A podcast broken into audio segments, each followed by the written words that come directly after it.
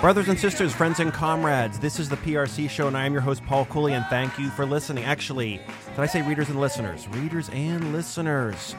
Reading Parting the Waters 014 014. I always don't like how there's only one zero. It should be 0014, but so be it. Here we are. We are back in Albany, Albany, Georgia. And today's a very special day. Today is my birthday.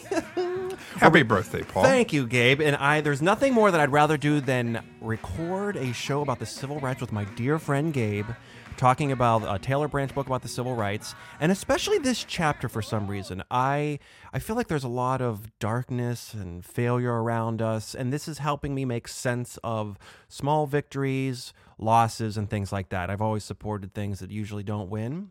I'm a, I was opposed to the death penalty for an early age, for a living wage didn't want the wars in Iraq and Afghanistan. I wanted Bernie Sanders to be the president. All those things have failed. Anyways, um, Gabe, how are you doing? You know, I'm pretty good, but I think actually there's been a lot of progress on a lot of those fronts, and a lot of the struggles continue. But we uh, we take lessons from struggles like this, and we renew ourselves as we do by celebrating your birthday every yes, year. Yes, we do. um, so it's been a while recording this, and I want to apologize. And I have some letters here, so um, let me get to those letters. Disgruntled listeners bombarding some you with folks. Yeah, so this telegrams. is a, this is a letter from Carol in Avon Lake, Ohio, and she says. Every morning when I wake up, I check TikTok, Zimzam, Facebook, even though Facebook has lost its zazz, and the PRC show Reading the Parting the Waters feed. It has been very disappointing to not hear any new episodes in over two months. You are both doing a great job, and I give thanks and praise for this excellent podcast, but please keep them coming. Carol. I want to say that is very nice to hear, and I apologize, Carol.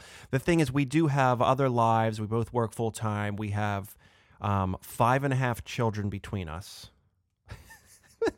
What's a half of kid? Um, I don't know. Is there any pets? Maybe we don't. Maybe we have five. Uh, so thank you, Carol. That was probably one of the nicest letters we got. We got another one here. This is uh, this is from Maggie. Hi, mates. this is Maggie from Australia. I really love the show. I'm reading about American history. I'm a nurse and a history buff. I really like the sound of Gabe's voice, and I have a sense he's handsome and has nice eyes. Anyways, why did it take so long after the 1900s, in the 1900s, to have the civil rights movement? Why didn't it happen like in the 1920s? You know what? Why? Why did that happen? This is um, Maggie in Brisbane, Australia. Gabe, do you want to take that one? Well, there are a couple important things to. That could say. be a whole show, I mean, Maggie. I think it's important to understand that there are antecedents and movement building and important struggles that do happen in the 20s and earlier. Uh, and I would just uh, let Maggie down easy by saying uh, I have a face made for radio. that is not true at all. He's very handsome. I would say, you know, yes, after a civil war, why didn't this happen? There was reconstruction, there was white supremacy, there was lynchings, there was a lot of lynchings that there really was a civil rights movement, and just a lot of those people were killed. And I think a lot of historians would say, you know, with the what did you say, antecedent? Is that the word you used? It's a word you could use here. I can't Yeah. remember exactly what word I just used. I think that's a I'll word take your you word for it. Um, there was a lot of movement building, and then as time goes on, the movement continues to grow, and people get more acclimated to maybe this is a good thing. World War II, I think it did a lot to uh, help with reducing racial tension. Maybe I don't know. Um, but you should go read other books. Go read Eric Foner. We'll do a show on that and learn more about A. Philip Randolph. Um, I have one more letter here. I mean, actually, we have so many, but I can't get to them because we got to get to the show. This is from John Cage. He is from Beyond the Grave in Los Angeles, California. If anyone gets that reference, great. Um, I like the talking and the content, but I hate the noise and the music. Gabe, how can you think and speak with that noise and that cacophony of trash in your ears? God bless you. what a jerk. Anyways, I'm gonna. Just talking about your children, or Uh, I think he's talking about Rudely? the. He's. I think he's talking about the music that I insert. So I'm going to answer for Gabe. Sometimes there's music playing behind our voices or with this stuff. That is done after we're done talking. So you know we don't hear that when we're recording. All right. So I, I, for one, like the musical selections I Paul. really appreciate that. So, what we learn about in this chapter, we go back to Albany. We, why does King, oh, I got a couple teasers here. We learn that King gets out of jail one time, but he says, I'm, I'm getting out of jail, but I'm not happy about it. Who we learn there's a guy that says, Nobody knows but the laundryman how scared I was. There's an incident of King jumping out a window and running away. Um, oh, and then there's uh, I like avant-garde jazz, Gabe, but there is you're looking at me like, what is this going to be relating to this? There is an what I would consider an avant-garde legal theory that supports white supremacy. I almost fell off my chair when I read it. I was uh, he's looking at me. He not, maybe you're not sure. We'll see if Gabe did the readings. If not, he's going to be scolded. Um, King gets yelled at by SNCC leaders. How does it go? Who's right? Is King right or is it the youth? And then we'll get to this later, but is Governor Nelson Rockefeller trolling Kennedy? Um, and then there's a young character, like a young Paul Cooley character, that causes a problem. So let's get into it. One second. Before we get into it, we're going to take a quick break. Uh, again, this is like the summer of 1962, and then we're going to get right into this. Okay, I'm going to call this chapter like Albany Part 2 or Everybody is Hating on King. but it's actually called The Fireman's Last Reprieve, which is a great ch- chapter title.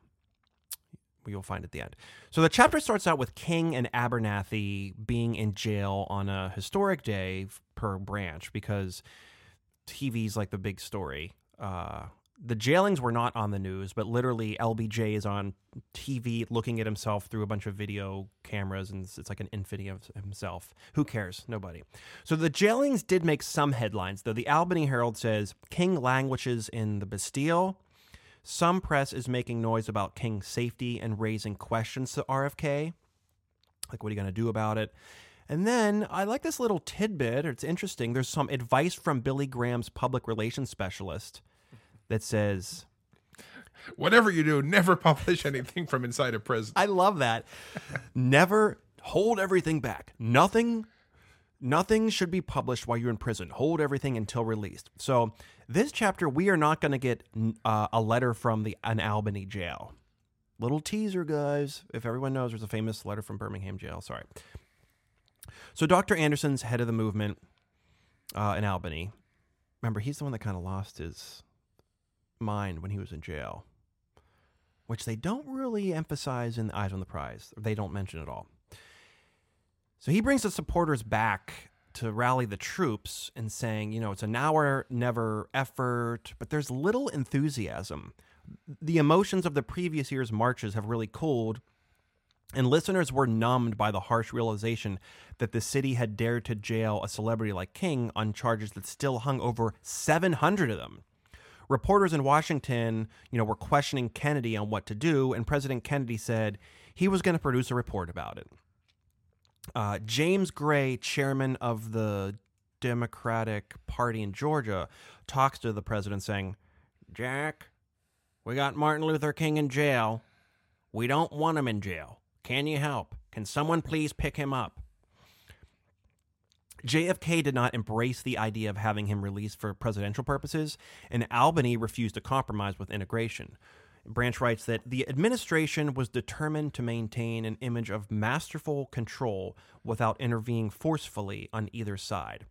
So, right now, we're at this like the movement has no momentum, white supremacy is firmly in charge, King is in jail, but Kennedy doesn't want him in jail. Neither really does the does the people in uh, Georgia.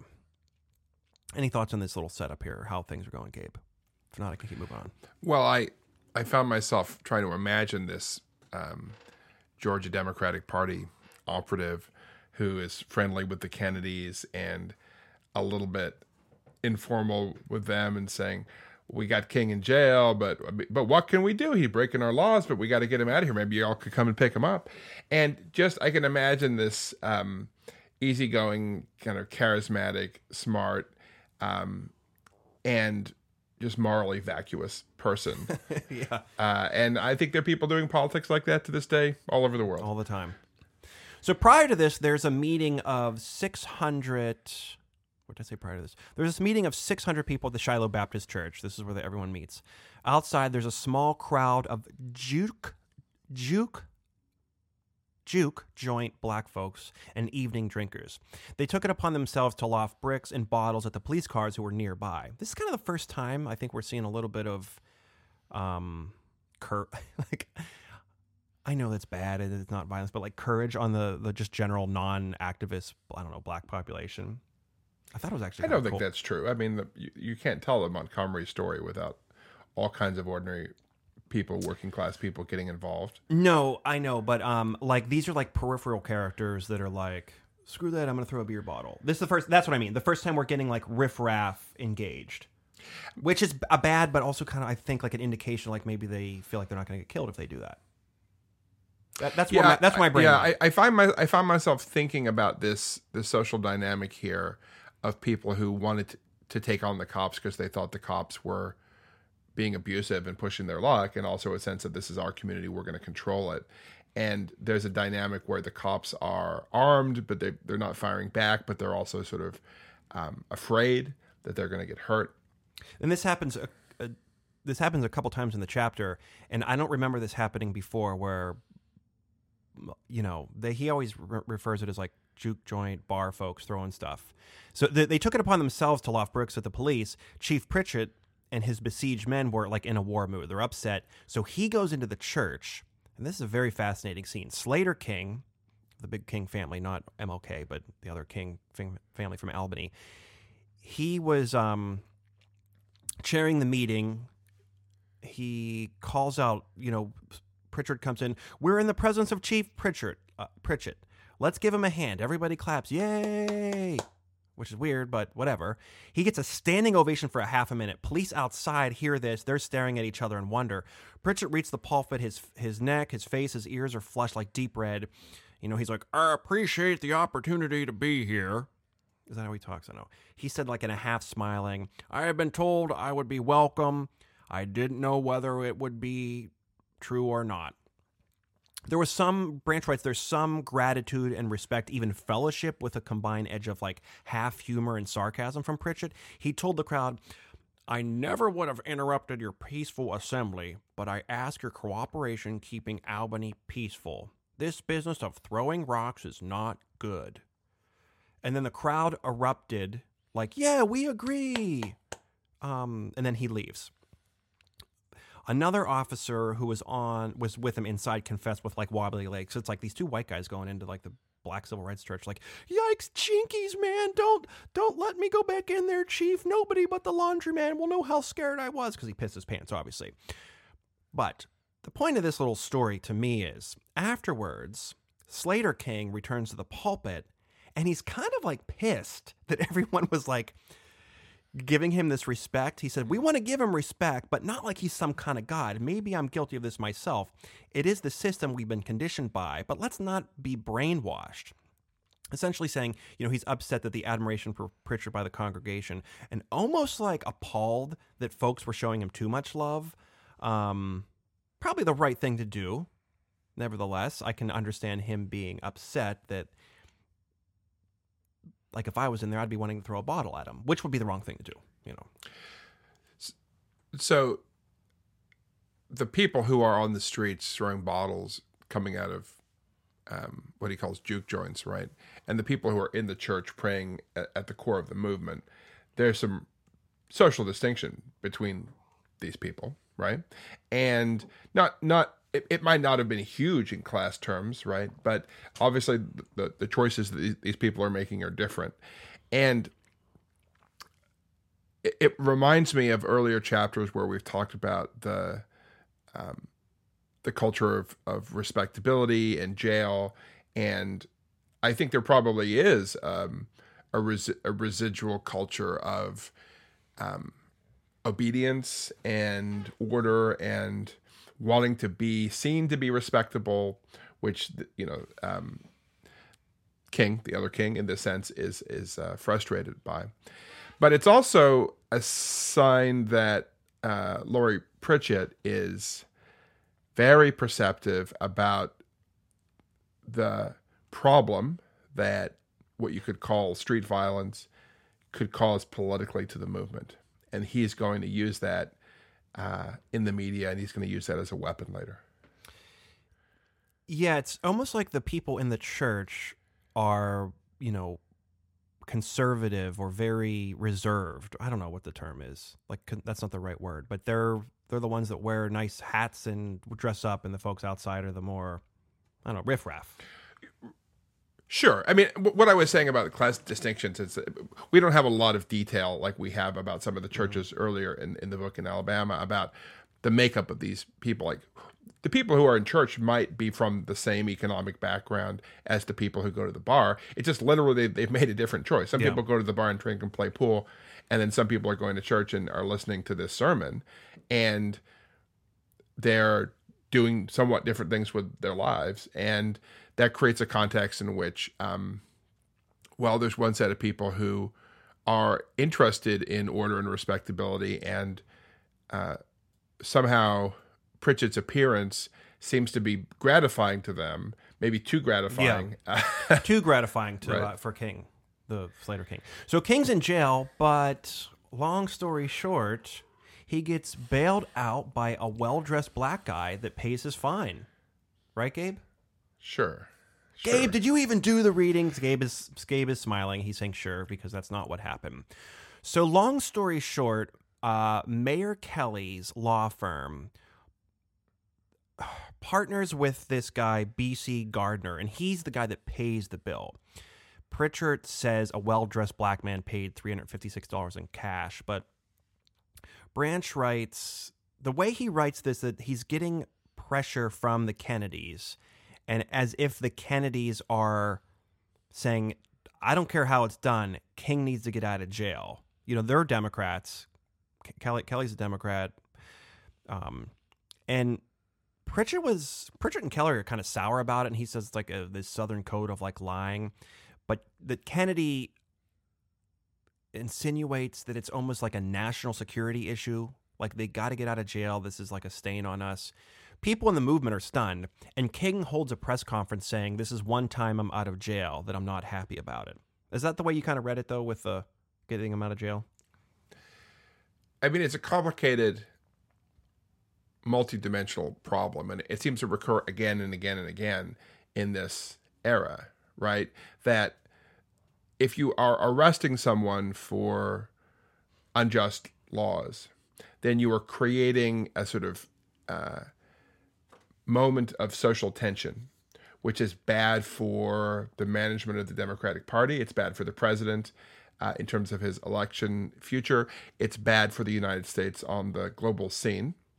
But uh, it creates a different pressure for Southern white supremacist politicians because they can't be seen to have no consequence for breaking uh, segregation laws because then the segregation you know uh, facade will crumble nor do they want to be in direct confrontation with the federal government because then they could be um, displaced that the, right. the, federal government could will power in their jurisdiction so they don't want to be seen to be weak um, it, it, I, I think you literally read the uh, the sort of three cornered problem yeah. earlier right and so this deceit is a way to get out of it and the excuse of well let's relieve the tension so it's not um, a, a, sort of pawn on the board of soviet propaganda is is a way to justify where they're not going to be southern gentlemen they're going to be liars right. and frauds king's out of jail and this is where like media just starts to be really critical of king woefully inadequate in his organizational ability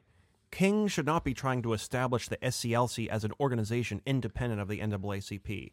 And and then also newspapers just accept that the well dressed black man got King out. Poor journalism there. There's some better journalism later, by the way. So the Albany movement is at a low point. It's like a six months law, six month law and demonstration. Remember, King left in December. This is July. Um, he you know he had been followed by a sharp defeat and local whites seemed tougher and less compromising than ever the albany movement james gray declared that you know the efforts led by king this is bad says had nothing more than to bankrupt the city's bus system cancel the christmas parade cost negroes jobs and money and cause the jailing of nearly 800 persons many of them children of long established and honorable citizens of the negro community they now have criminal records Is this the way to teach the young about America? This is like one of his, you know, comrades, sort of. Um, well, not directly King's, but he's in the movement. Some were swayed by Gray's argument that King himself was a problem. And this is going to continue. Any any thoughts? No. So Albany. So they create this Albany manifesto to try to restart the you know the movement and get some momentum and they declared that the Albany officials have dealt them dealt with them in bad faith. So they sent small groups to test segregation at city libraries and parks. How does that go? They're met by police blockade and many were arrested. King goes to a little aside. King goes to D.C. quickly to address the National Press Club. He mentions nonviolence. The press club's kind of like into it, like yay, which is, I guess, a point of first time a black guy maybe have uh, addressed them. Anyways, let's go back to Albany. So, okay, this is insane. So King declares we should have a ma- there's a mass meeting on July 20th. We should have a, a march the following Saturday. But a U.S. deputy marshal um, begins knocking on doors with a with court papers signed by U.S. District Court Judge Robert Elliott, a strident segregationist appointed by Kennedy, of course, because he's a Democrat, Southern Democrats. He accepted the novel argument. This, I wanted like I wanted to fall off my chair. I wanted to scream. He accepted the no- the novel argument of Albany officials that turned down turned upside down the civil rights movement chair stand on the 14th Amendment. So here's what the ruling says. Instead of ruling that segregation was a denial of Negro rights to equal protection under the law, Elliott ruled that Negro protest marches denied Albany white people equal protection by draining police manpower and other public resources out of white neighborhoods. Therefore, pending a hearing on the city's request for a permanent injunction, the judge ordered Albany protest leaders to desist from further marches. I wanted to scream when I read this and like this is like the most avant-garde bizarro world obscene. How did this even insane? So this is why I was confused earlier. This is your avant-garde. Yeah, concept. maybe I'm using wrong. So It doesn't I- make any sense. I, Does not make any sense. I, I think it's not avant-garde. I think it's as.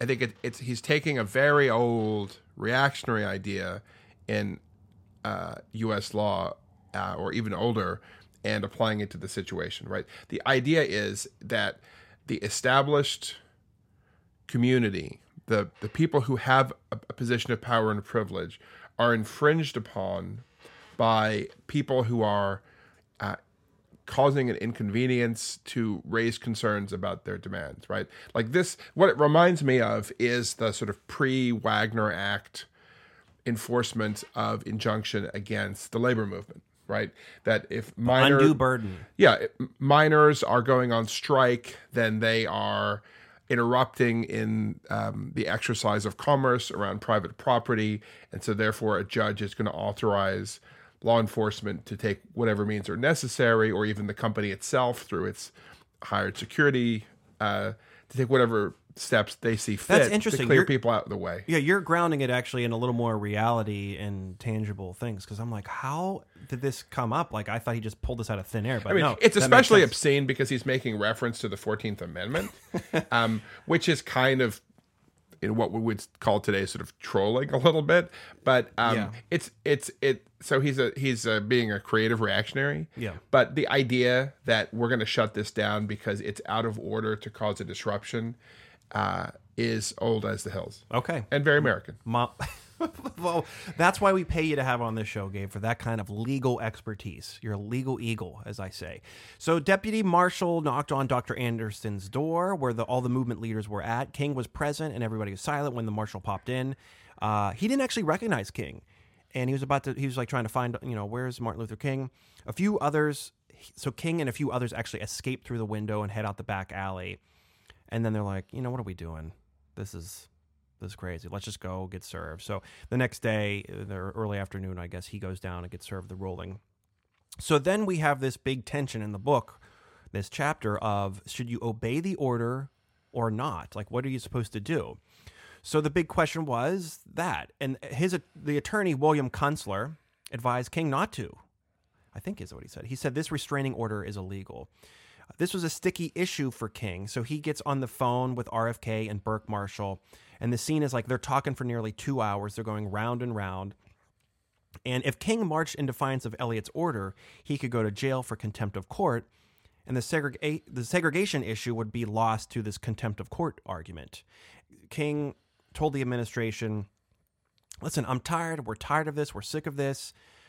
Somebody always will find a way to make protests unreasonable, which is true, right? Branch said Kennedy was pushing King, implying that King was being reckless. And King wasn't into that, saying, Some of these problems you've created for yourself by appointing segregationist federal judges. And I think at this point, RFK gets off the phone and hands the phone back over to Burke Marshall. They talk round and round and round until it just kind of ends in a stalemate. The attorney general is kind of prickly on this subject of civil disobedience because he's thinking, how could King even think of defying this court order when governors and school officials across the South were praying for an excuse not to obey federal school um, integration orders? So there's like this stalemate. Of course, Charles, you know, the, the Charleses, the Jones, Charles Sherrod, James Forman, SNCC leadership argue that we cannot wait. We have to protest. We need to get in the streets. This is ridiculous. So, what happens? What does happen? When I was reading this, I was thinking, well, King's going to go to jail. I don't know why. Just like, well, he's just going to go, and that's what's going to happen, and it'll be another thing, and there'll be some sort of. Um, so, what happens is there's a meeting of several hundred people, and Branch does a good job of covering this. This preacher, Reverend Benny Wells, is preaching. He's getting the crowd, he's getting amped up. King's like in the basement, I think. Is that right? Or he's like around, and they're waiting for King to preach. And the crowd's getting excited, the crowd's getting excited, and King never preaches. And then Wells leads a group of 200 people to leave the church downtown to protest. 113 people get arrested. And then there's this national story where King and other defendants, you know, Abernathy and whatnot, they do not defy the order. A legal crisis is diverted. King was not in jail, and the Wells March just becomes a minor a minor event. And um, then you know there's gonna be a gripe session where King gets a little crap for it. But uh, were you a little surprised by that? well, I, I I think that they're right to have to pause and think about the implications of this because if you're defying the order of a federal judge, then you're then in the teeth of federal law enforcement, which is to say that it's no longer Laurie Pritchett who's arresting you, that it could be Robert Kennedy or the agents of Robert Kennedy who, who have to enforce federal law. And although there's been a back and forth, a push and pull with the federal government in general, the Kennedy administration in particular, these are people that they've been having quiet meetings with in backroom communications, and they've they've mutually collaborated in some important ways and made some progress in by engaging the administration. I think he is right to think Pause, about yeah. how things are going to be different if now, in addition to fighting the state of Georgia or the city of Albany, he's also fighting the federal government and it's hard not to be sympathetic to the youth and the passions to want to like sure. keep going forward. And I, when I'm reading this, I always put myself in my 22 year old brain and body and think like I would be like, yeah, let's get out there, let's do it. But uh, reading it, I'm also thinking, no, you don't want to undermine the other um, progress that's been made on integration in the federal lawsuits and that makes sense. Right. Maybe we should take a pause. Maybe we don't have to always be, you know, marching in the streets. So, I mean, maybe the counter argument that is simply this is uh, such a bad uh, ruling in terms of federal law that you know it's going to get overturned, and so it's right to defy it because then you're going to bring forward the time when that kind of legal interpretation gets smashed down, especially if you're confident about higher courts. I don't have the level of knowledge right. to interpret that, right? But in the moment and in the political dynamic, I think it would have been an escalation that and they didn't have as much momentum and power like they didn't have like uh, a as large of a group of people that were i mean well that's that's another real dynamic that the movement is feeling exhausted a little deflated right so then there's this gripe session mm.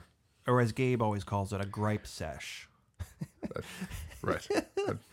right. Gripe sesh. So King, you know, Branch actually says this is like a far more har- harrowing ordeal because he goes, I forget somebody's backyard where they're like having sandwiches and iced tea and stuff, and the SNCC leaders of Albany, Sherrod Jones, Region Foreman, uh, fellow law student Tim Jenkins, uh, start start attacking King, start attacking him pretty pretty sharply. Um, and they say like they wanted a people's movement. Yet, yet without King, Branch writes, the Wells March, you know, had little impact on the outside world. And Branch writes that each had a private complaint against King. For Charles Sherrod, it was King's pragmatism, his habit of second guessing the great mystical tide of the movement.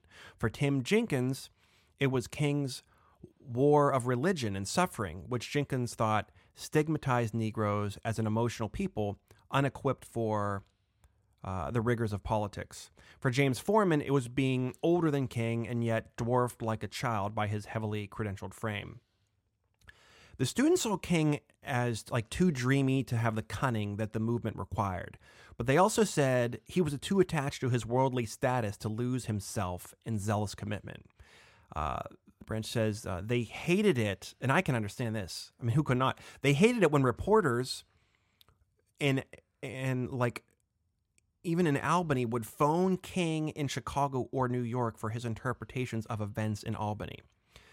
Above all, they saw King is um too middle class, calling him bourgeois, and he would like flinch defensively during these these attacks and critiques, but he would never flash anger. And I gotta say, these guys, it's like without King, this is not on the map. This is like nothing, like silliness. I can see they're being angry at all those reasons, and they all seem to be rational and make sense. But at the end of the day, King is a national figure, you know? Um, come on, guys. You, you're smarter than that. You should know that. And I think they kind of do, and they're just venting, you know? And he's taking all these arrows and just sitting there like, okay, I hear you, but, you know. I, I have several different r- reactions to this. That the way Branch writes this is that it becomes sort of increasingly human and intimate, and and of less ideological and more about the relationships between these Mm-hmm. these men in the room, which is really compelling. And I'm impressed once again by the sort of King's depth of humanity to be able to take these critiques, some with some elements of truth, some I think completely unreasonable and unfair and selfish, frankly, and maintain and even deepen fellowship with these people. That's remarkable. On another level, this is what makes me just hate the 1960s. I just hate this moral posturing, right? Hmm. People who went to universities and got degrees calling Dr. King bourgeois Oh, yeah. is yeah. ridiculous, right?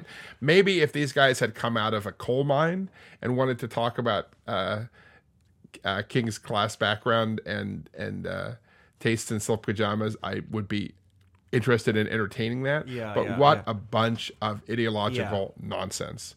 They're trying to grab something that they can't have because for the dynamics of the situation, they don't have the the good sense to create um, and figure out a different kind of collaboration and partnership, which King, I think, keeps extending his hand. Right, he keeps doing. to- but to you, but I don't think they want celebrity. They don't want glory. They actually want to achieve the, the aims of you know.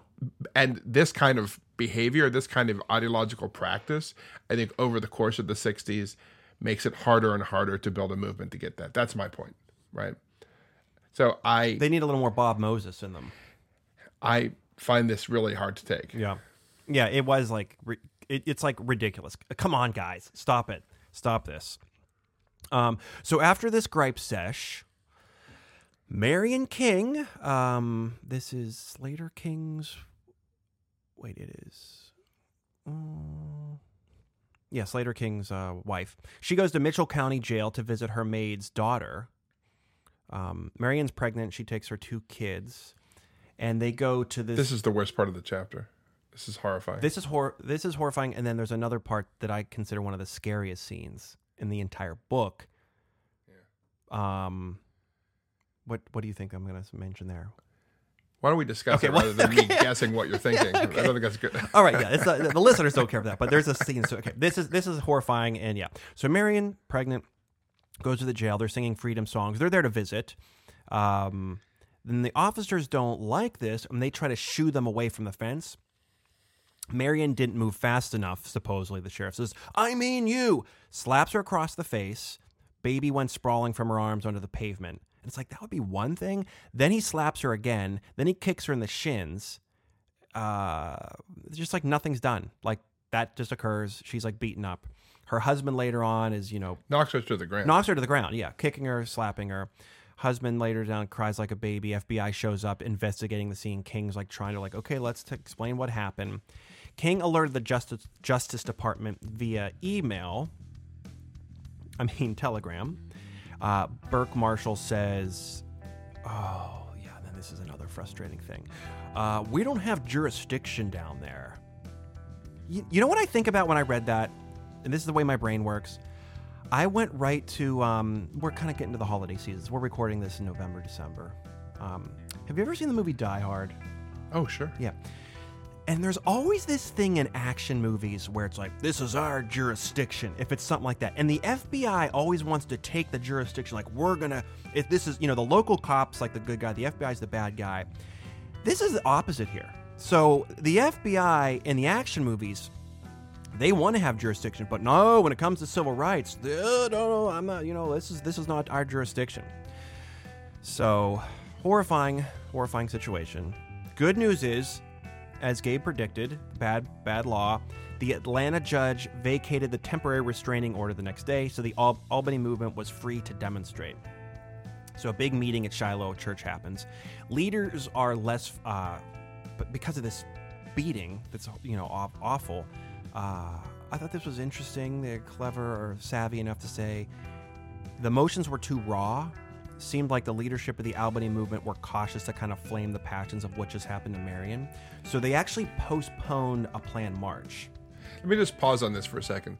The, the Branch is saying that Dr. King and others refrain from spreading the news that a pregnant woman uh, uh, who is respected in the community has been knocked down and assaulted by law enforcement, causing her to miscarriage. Right?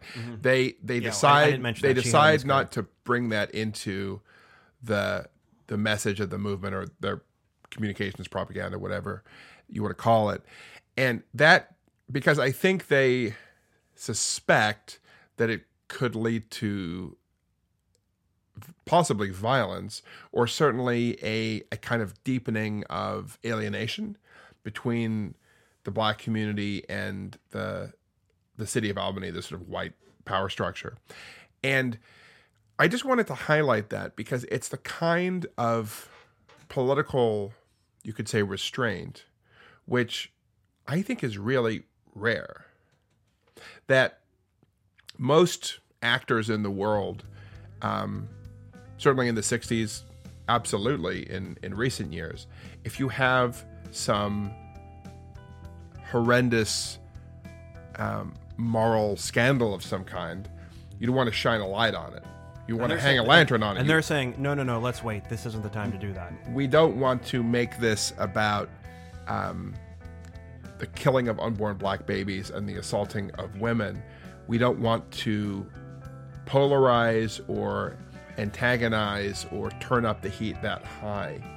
And it makes me think about other choices that leaders have made to make the most of a situation like that. Right. And I, I think there's some real wisdom. Yeah, here it, it does seem extremely savvy, whatever word you want to use, bright, smart, um, to do that. Right. And and just like you know what, let's take a chill here, and let's not do that.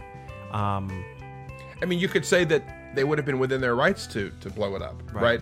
And and also it may it may have escalated things in ways that they could not predict. let's take a pause right now, take a quick musical break, and we'll be right back.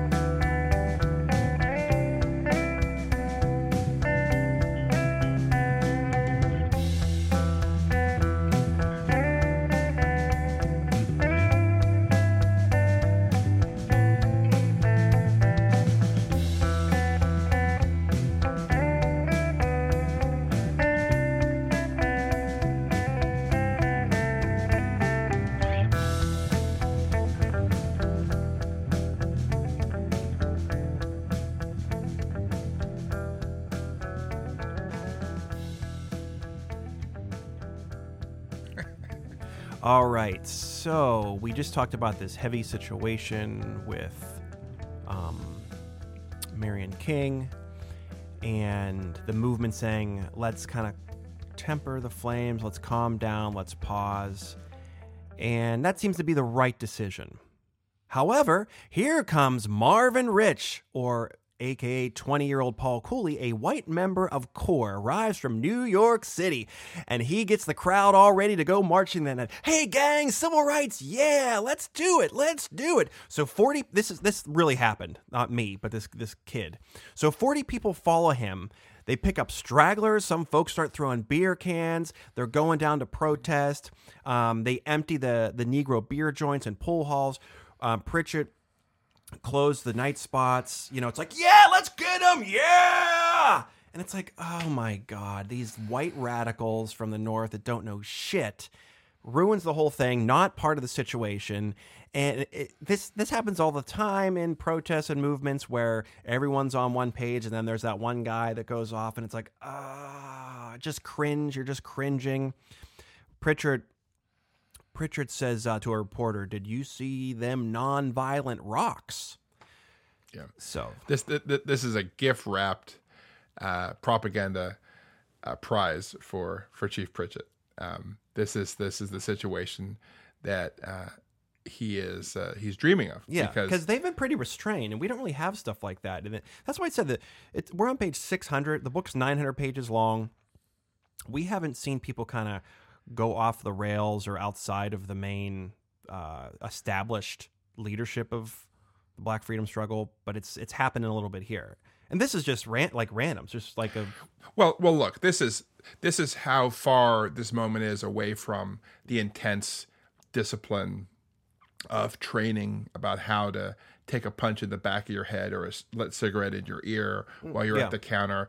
The the long sessions of of nonviolent And you see this guy, Ma- training. Marvin Rich. Instead, it's Marvin Rich. It's like, hey guys, drinking a beer. Come on, let's stick it to the man. and, he's pro- i mean he's got good intentions he's excited he wants to do right he's a white guy he's gonna go down there and it's like you idiot oh okay so Me- meanwhile, actually, Pritchett has has drilled his police. You can't pull out your gun unless someone's shooting a gun at you. Right. You can't pull out your nightstick unless someone is, is swinging a bat at you. And he gets to talk about, he gets to show off his restraint while uh, this kid from New York City and the guys from the, the juke joints are throwing rocks. And he gets to portray the city of Albany as nonviolent. Nicely done. oh my god hold on a second um yes it uh it was very upsetting to read that and kind of funny in a way though um i lost uh my notes I remember a, a friend of mine um, who grew up in South Africa in the uh, late 80s and early 90s, uh, telling me with a, a, a rueful sense that, Gabe, you have to always remember there's some really smart guys uh, on the side of apartheid. oh too- yeah, too. yeah yeah Like Laurie Pritchett Yeah, he's- is good yeah. at what he does. Yep. So King holds a, a press conference and he calls uh he calls a day declares a day of penance beginning at 12 noon calling all supporters of the Albany movement to pray for our Negro brothers who have not yet learned the nonviolent way. So they're going to do no protests for 12 for a whole day and King uh, goes to bars. He he goes he like loosens his tie. He's like, "Hey, you know, I used to be a pool shark too," which we remember we learned about that. He starts talking about this the symbols of nonviolence and why it's important. Little tidbit here, Charles Jones, who's with them, he says, you know, I think the whites have slipped money to some of our black, uh, you know, community members to snitch and provoke this fight. And uh, while that's might be true, who knows? It's like, oh, once you start getting into that thinking, it's like, ugh, you know, blaming this and blaming that, and um, uh, it's just not as pure, right? Well, I mean, as as an effort to kind of reassert the the nonviolent and sort of centralized leadership of the movement in Albany, these two techniques side by side kind of make sense. Like on the one hand, you have King kind of engaging in some affinity building with these guys in bars and saying, by the way, we got to hold it together, guys, because we can't be portrayed as violent or else we're going to lose this whole thing while playing pool with them, which makes sense. Meanwhile, here's this other voice saying, you know, the guys who are throwing rocks are actually taking backhanders from the cops. Yeah. So if you see somebody throwing a rock, get away from that guy and don't do that. Yeah, Right. yeah. And it may not be the most honest and principled argument, Right. but you can see how It could be useful. it can be useful. So here's where I think is the scariest scene in the book. Uh, that could be overstatement, but so while this is going on, or at the same time, um, Charles Sherrod drives to the far out backwoods. That sentence right there, far out backwoods. I don't know. It gets dark. I get scared right there. Far out backwoods in Terrible County. I think it's called Terrell County, but they call it Terrible County because it's just scary. So he goes to this voter registration meeting in a tiny wooden church called Mount Olive Baptist. There's 38 black folks there, and a New York Times reporter, Claude Sitton, is there. So he's at this meeting, and thank God for the press and for good journalism here because he covers this. So Sheriff POS, that's a that's a um, POS. It's a thing you say when you don't want to say a swear word. Sheriff POS ZT Matthews. By the way, I couldn't find much about ZT Matthews in the internet. But he is a prize winner. Oh, oh my goodness. So he barges in. So just imagine it's dark, backwoods, 38 black folks trying to do some voter registration. He comes in and just says, he comes in with his gang. They got guns, they got their flashlights, these heavy flashlights, their guns are like out. I want the colored people to go living like they have for the last 200 years. When a guy is saying that with a gun, horrifying he's saying this like menacingly. They're slapping their their um their uh you know uh, flashlights when they leave some of their tires. So no one gets injured, but when they leave, some of the uh, tires are slashed. Gas tanks are filled with sand. Um, but this story prompts RFK. He's shouting. The, the, the story is he's shouting at Doar, get down there. Somebody's got to do something about this. This is ridiculous. So the Justice Department files a complaint against Sheriff Matthews. And I was when I was reading this, it's like, oh yeah, it's not somebody getting beaten that gets gets me upset. Someone's got to do something about this.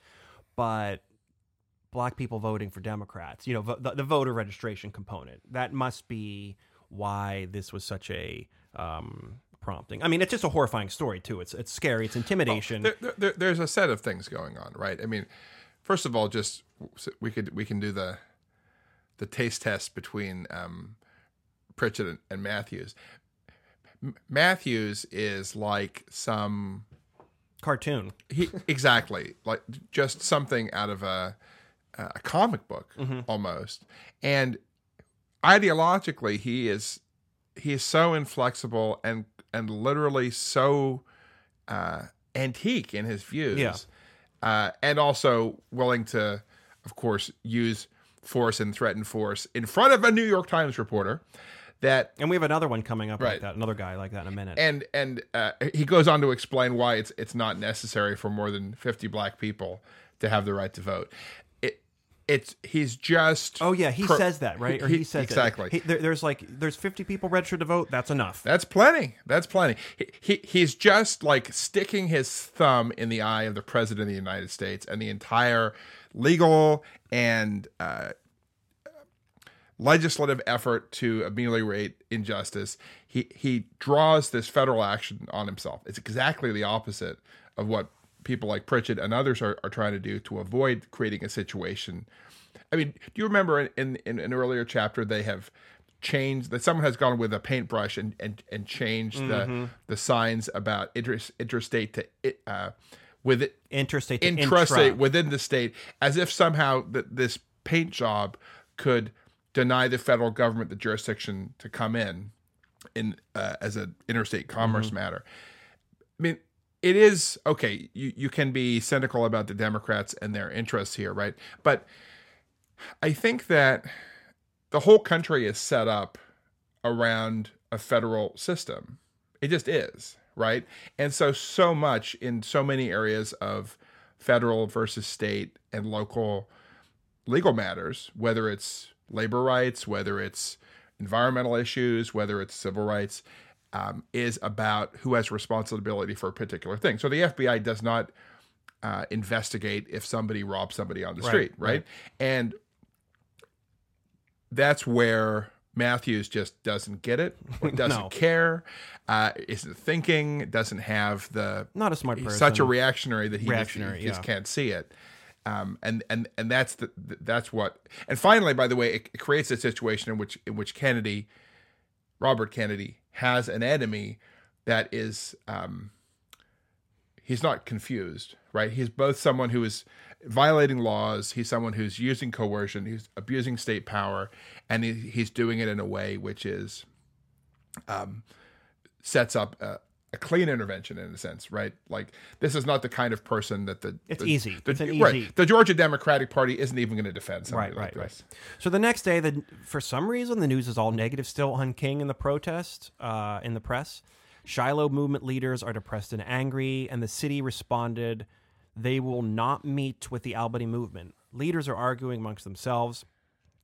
There's a sense they have a lack of power. They're not sure what else to do, and things are going not well. King, Abernathy, Anderson, Slater King, and seven female supporters go down to the county building or wherever it was and uh, pray for negotiations.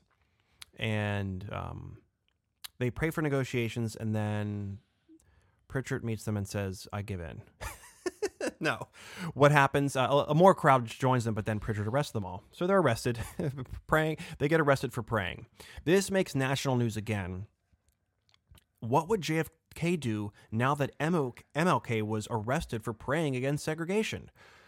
Pritchett gets a rage call from NBC, not the National Black Convention, not National Baptist Convention, but the actual television station. Lawrence Spivak, who is supposed to have King on Meet the Press the next day. So he's like, "Damn it, what the I got to he's supposed to be on my show." Pritchard, nice savvy police officer, you know, he's saying, "You know what? I'll let King out. King, you can do the show if you want. I'll let you out, and then you can go right back into jail." King's like, "No, I'm not doing that. That's ridiculous." Come on. This is so he uh so he's not going to do that. Uh, so they do some compromise where Anderson actually gets to go on the show instead. Meanwhile, some more violence occurs. This is another Matthews type of character. So one of the SNCC activists, this guy William Hansen, gets beaten really badly in jail by other inmates. I'm guessing I don't know the details. I'm guessing it's other white guys, other white drunk supremacists, Southern boys. Who knows?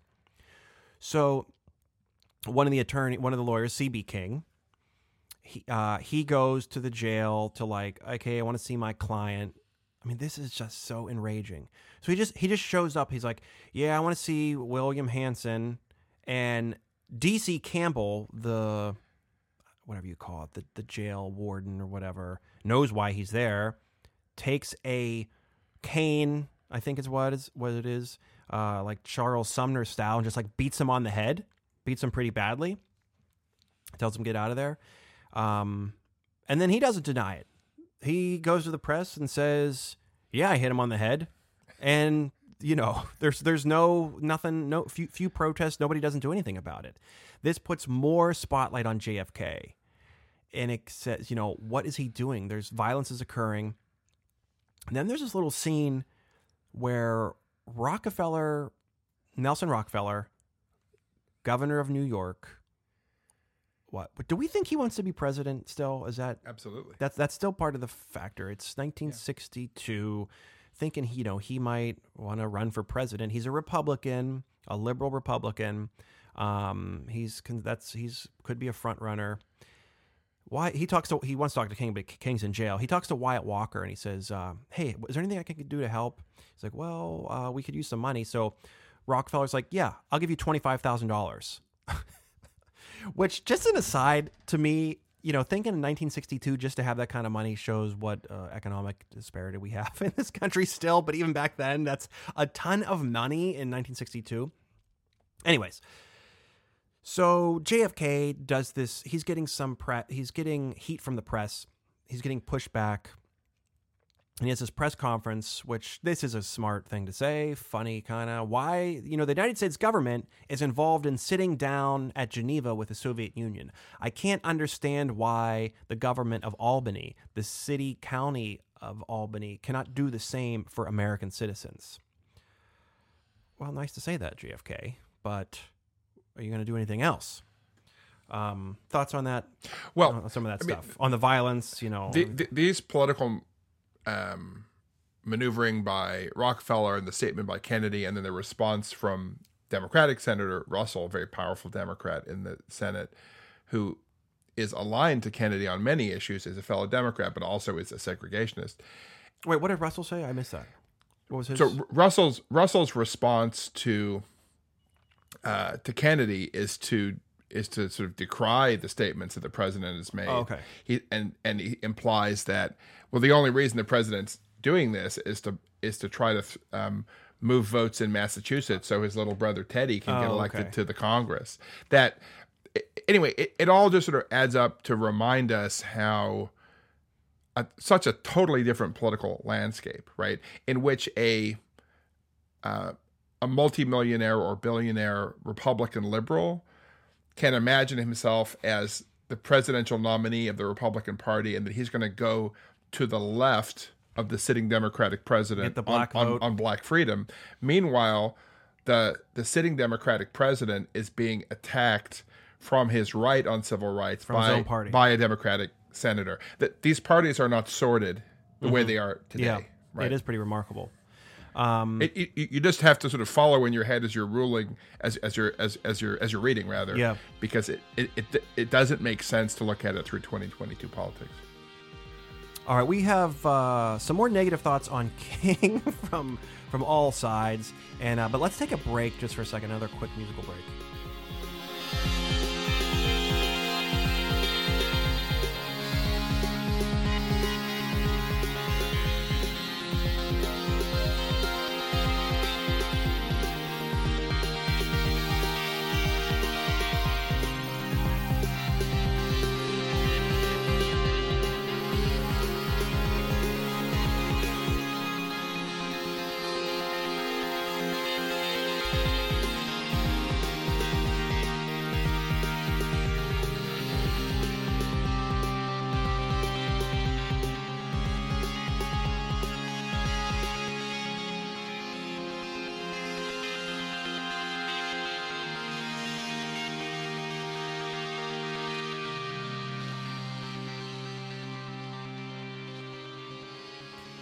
All right, so more negative thoughts about King from his own teammates. So we learned that Roy Wilkins. Remember who Roy Wilkins is? I have. Uh, he has a, sta- a stamp. The U.S. government made a stamp of, of him. He is the head of the NAACP. So he's meeting with the Kennedys, and he's like, "Listen, MLK, what he's doing, not my style. I don't really care for what's going on in Albany. Um, I don't know why he says that or what, what he's gaining from that or if he actually means that or what, but you get the sense during this whole damn book that the NAACP is not into some of this stuff. And then, but then one of the lobby. Of go course ahead. not. We've talked about it many times, right? That on the one hand, they're being usurped as a as a national organization representing uh, all all of the claims of Black freedom, and he's seeing an opportunity to position himself two steps to the right of King, to to have access and support, and perhaps even um, connection to the White House. And then one of the NAACP lobbyists asked RFK for some action. He says, "Hey, can you can you help down there?" And RFK says, "Our hands are tied. You know, we, we, there's not really much we can do." Um, then we get this tidbit from our FBI wiretap from Hoover that Stanley Levison kind of com- comments that like, "Hey, the NAACP, the administration, if it was up to them, they would love it if MLK killed himself. Not like literally, I think. They mean like for him to go away. If this movement would die out and he would just fail and he would not be part of the national like narrative anymore. Um, and I guess that's probably true, right? like he's causing King's causing problems Well- for for the Kennedys. Uh, I mean, this is like I guess a little mean, it- inside Stanley Levison's brain. It, it turns out, as we'll see later in in a horrible detail, it turns out to be something which J. Edgar Hoover decides to somehow to try to operationalize. Right. But um, it is uh, it's noteworthy that it gets recorded by the FBI when he's thinking this out loud. Yeah. Um, so finally, in early August, the Justice Department does file an amicus brief in support of the Albany movement. Um, the press is finally says, you know, the U.S. will finally intervene on the Negro side. And what's an amicus brief again, Gabe? It's like a friend of the court. Like you're basically saying, like we support the what the Albany movement's doing, and here's our legal motion for it. Yes, you're you are as an outside party that's not a party to a case supporting one of the parties before the court, saying um, we want to add our thoughts to this argument. So that's like a heavy a heavy thing for them to do. You you would think. Um, Right. It's it's it's a notable choice for the federal government to take an action like that. and it's finally they're, they're finally doing something. So on August 10th, King and Abernathy go to court with CB King.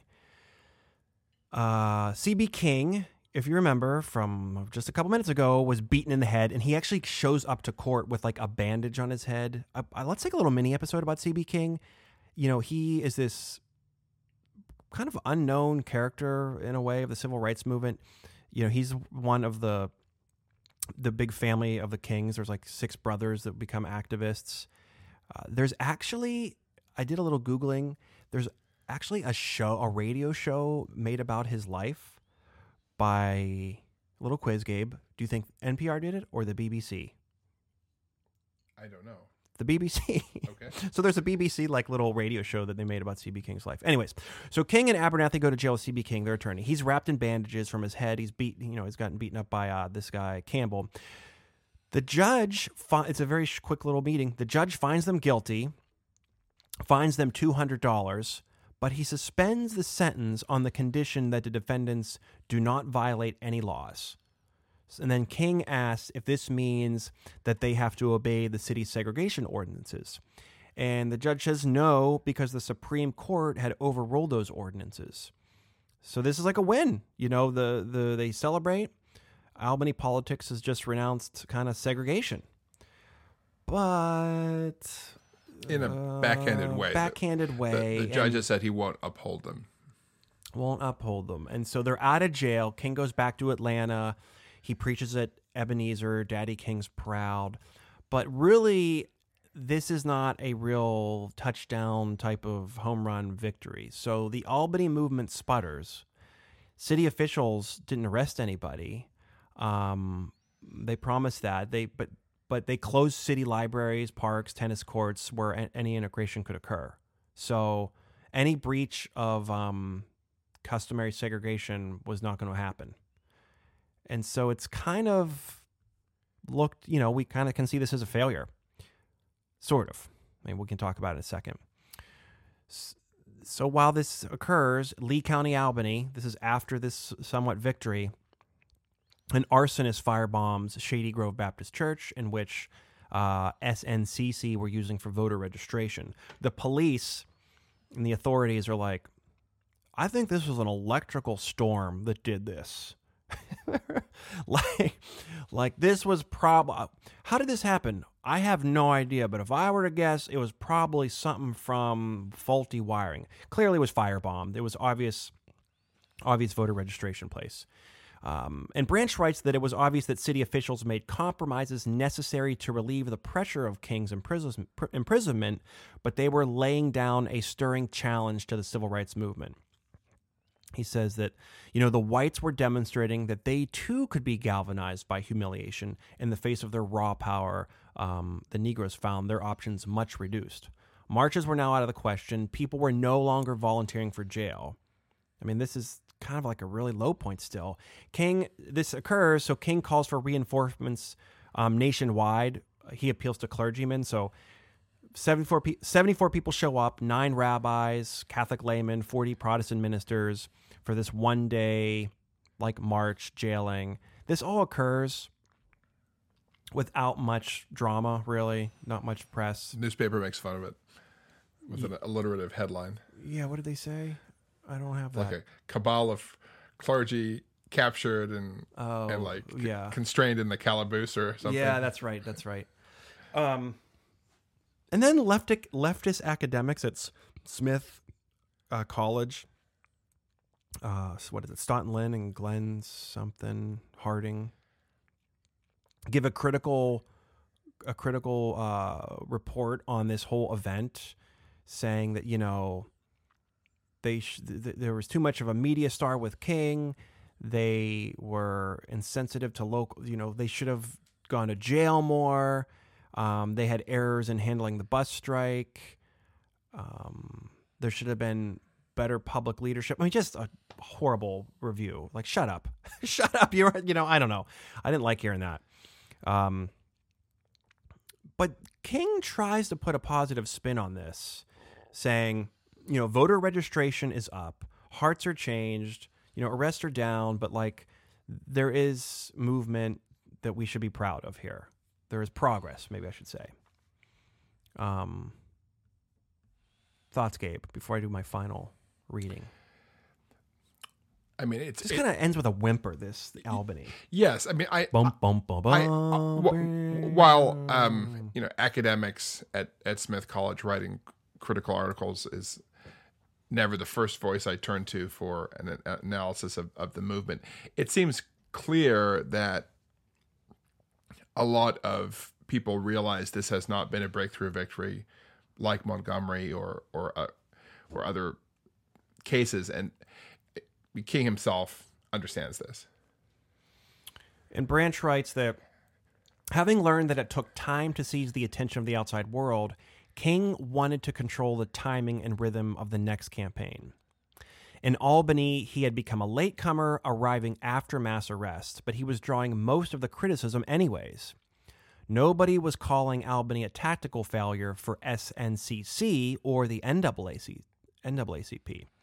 From the bus boycott through the freedom rides in onto Albany, King always had entered popular movements more or less haphazardly.